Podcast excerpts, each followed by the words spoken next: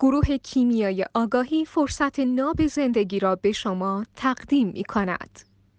یه پرسفون پوزیدونی داریم که می‌خواد بیاد و رشد کنه و از شر رفتارهای نوسانی و تسخیر پوزیدون رها بشه.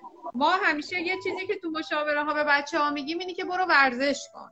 ورزش چقدر کمک می‌کنه بهشون؟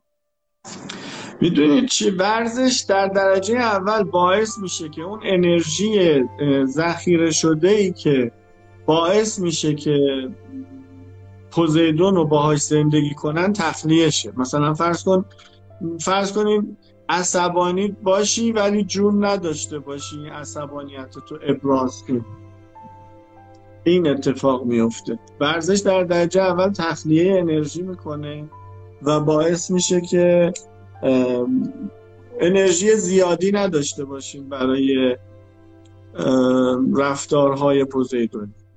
در درجه دوم اگر ورزش هایی باشه که ما بر اثرش بر اساسش در طی اون تمرینامون انرژی های عاطفی و احساسیمون رو هم تخلیه کنیم مثل اینه که داریم پوزیدونمون رو زندگی می‌کنیم و دیگه نمیاد تستیرمون کنه که ما رو زندگی کن.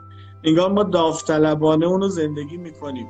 مثلا یه ورزشی که در حینش بتونی مثلا حتی به خودت فشار بیاری فشاری از سر عواطف و احساسات که من باید مثلا این حرکت رو انجام بدم و با فشار انجامش بدی.